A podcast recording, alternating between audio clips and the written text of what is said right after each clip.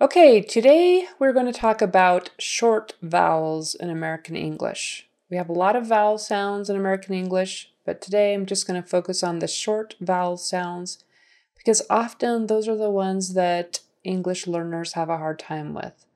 The long vowels say their name A, E, I, O, U. Short vowels do not. A, E, I, A, A. I'm going to do them out of order just a little bit to teach you this trick. So the first one is uh. The short U sound is uh, uh. Uh, you don't have to move your mouth much at all. My mouth kind of stays the same, except it's a little bit open. Uh, uh.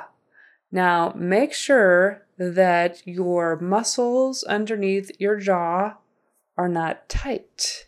This is the trick. This is the trick for all the short vowels. Uh, uh, cannot be tight. It's got to be loose. Feel it? If you're tensing up, don't. Stop it. Uh, uh.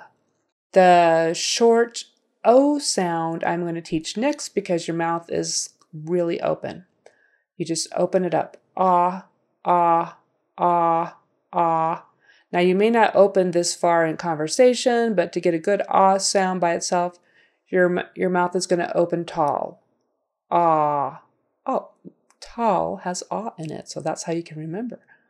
Tall, ah, ah, ah. That's a short O sound. Now, to make sure it's a short O and not a long O, you've got to relax these muscles. Ah, ah. If you don't, and if you make your muscles tight, it's going to start sounding like a long O, which is O, O, O, so say O, O, and feel your muscles right here. O, O, O. They're tighter. So now try to relax them. Ah, ah, ah. You're going to feel your neck vibrate because your voice is on, as it is with all vowels, but the muscles right here should not be tight. Ah, O. Ah, O. All right, the next one is ah, short A, ah. Ah, your jaw drops quite a bit and your mouth opens wide. Ah, ah, ah. How can we remember that? Um, think of the word fat, fat, fat.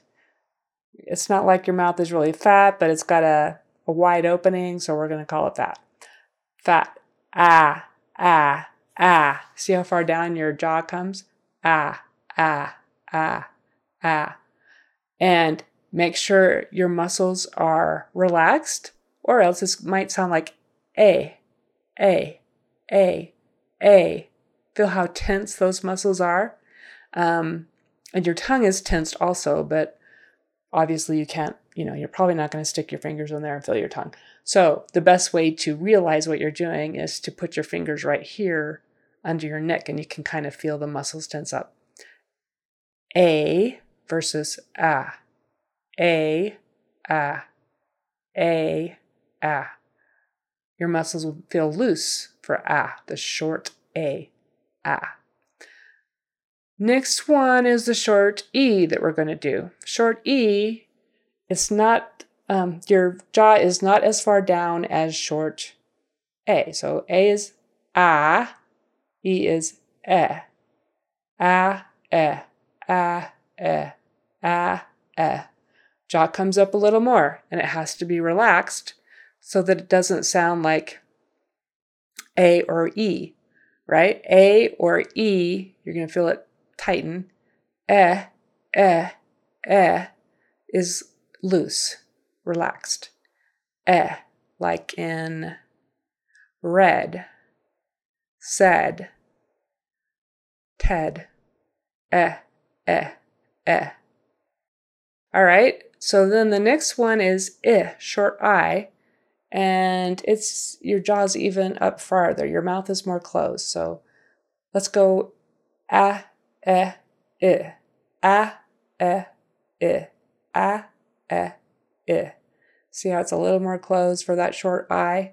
So it's eh, eh, eh, If you are sounding like E when you do your short I, for instance, if you say eat ease instead of it is, check and see if you're tightening up under here.